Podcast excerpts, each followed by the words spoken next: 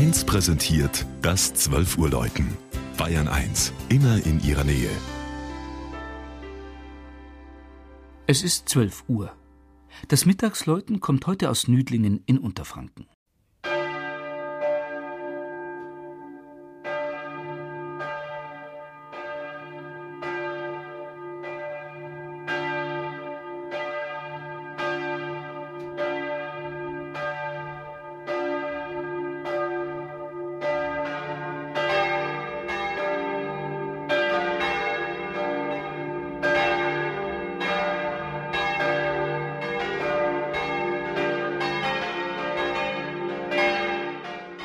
Bereits 772 ist Nüdlingen urkundlich erstmals erwähnt.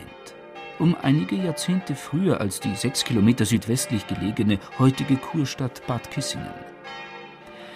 Es war das Jahrhundert nach der Christianisierung Frankens durch den iroschottischen Wanderbischof Kilian. Ihm und seinen Gefährten ist die Pfarrkirche von Nüdlingen geweiht.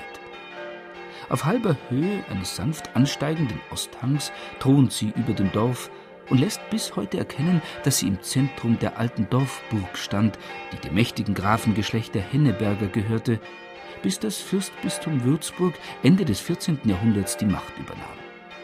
Insgesamt viermal wurde das Gotteshaus bis zum Jahr 1965 erweitert.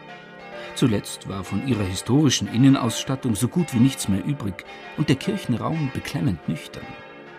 Das änderte sich erst, als der fränkische Bildhauer Julian Walter einen hölzernen Flügelaltar schuf, vor dessen Mittelteil der Volksaltar steht und links und rechts davon zwei noch erhaltene neugotische Figuren, eine Madonna und der heilige Sebastian, der Ortspatron von Nüdlingen.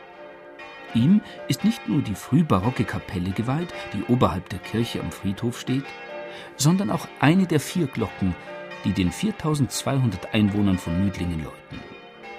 Die älteste stammt aus dem Jahr 1601. Drei sind der Ersatz für jene Glocken, die 1940 konfisziert worden waren.